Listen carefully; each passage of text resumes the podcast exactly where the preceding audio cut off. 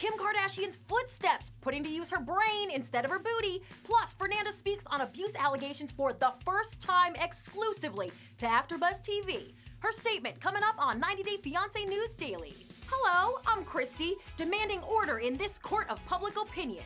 Counsel, please approach the bench. Now picture Larissa in a black skirt suit with her booty and a briefcase strutting past the jury. It could happen. Larissa made a major announcement today about her post reality career plans. It is my dream for the future to be an immigration attorney, she reveals, adding, I know firsthand what it's like to have people that hate you so much and believe they own your life or where you can make a life. Ooh, that's a strong statement from Colt's ex wife, who, as we told you yesterday, believes Colt is scheming to get her deported.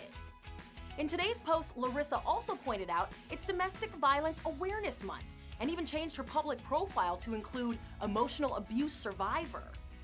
The Brazilian native concluded by admitting, I don't know for certain if I will become an immigration attorney, but I do know immigration reform is needed ASAP.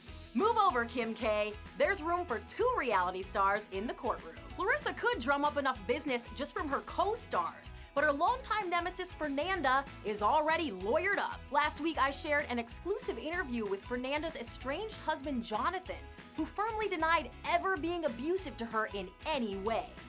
He felt compelled to speak out after she referred to their union as an abusive relationship in an advertisement for an upcoming women's empowerment event. Jonathan claims Fernanda is fabricating an abuse story now to take advantage of the Violence Against Women Act and remain in the U.S. Fernanda has responded to my interview with Jonathan in this exclusive statement you will only find here. The statements made by Jonathan are untrue and not based on the facts and circumstances of the relationship I had to endure with him. Fernanda says she's trying to maintain her privacy during the divorce and wants to move on as quickly as possible. About Jonathan, she adds, he has taken steps to destroy my reputation and impede me financially as he withdrew his affidavit of support. Now that he can no longer control me, he is trying to control the way other people view me. I do want to be clear that I reached out to Jonathan, who hadn't spoken to the media at all about Fernanda's abuse claims. He also assured me he's not trying to block her from that speaking engagement. He just wants her to tell the truth.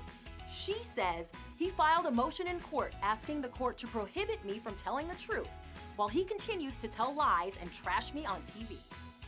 Despite previously referring to the speaking gig as going public with her abusive relationship, Fernanda insists I want to share my story, my childhood and growing up in Mexico with my family, how my move to the States was a culture shock and affected my physical and mental health with all the hurdles I had to overcome.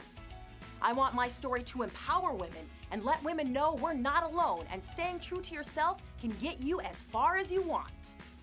Visit AfterBuzzTV.com to read Fernanda's statement in full. She concluded by telling me she doesn't want to share the details of her personal relationship, but sent this cute coupley pic saying she is very happy. So they've both moved on, and on a lighter note, how freaking hot is everyone involved in this situation? Seriously. So now you've heard both sides of the breakup only here on 90 Day Fiancé News Daily. Let's look forward to some good news next week, and in the meantime, check out anything you missed on AfterBuzz's reality TV channel. Hit that subscribe button and have a fantastic weekend.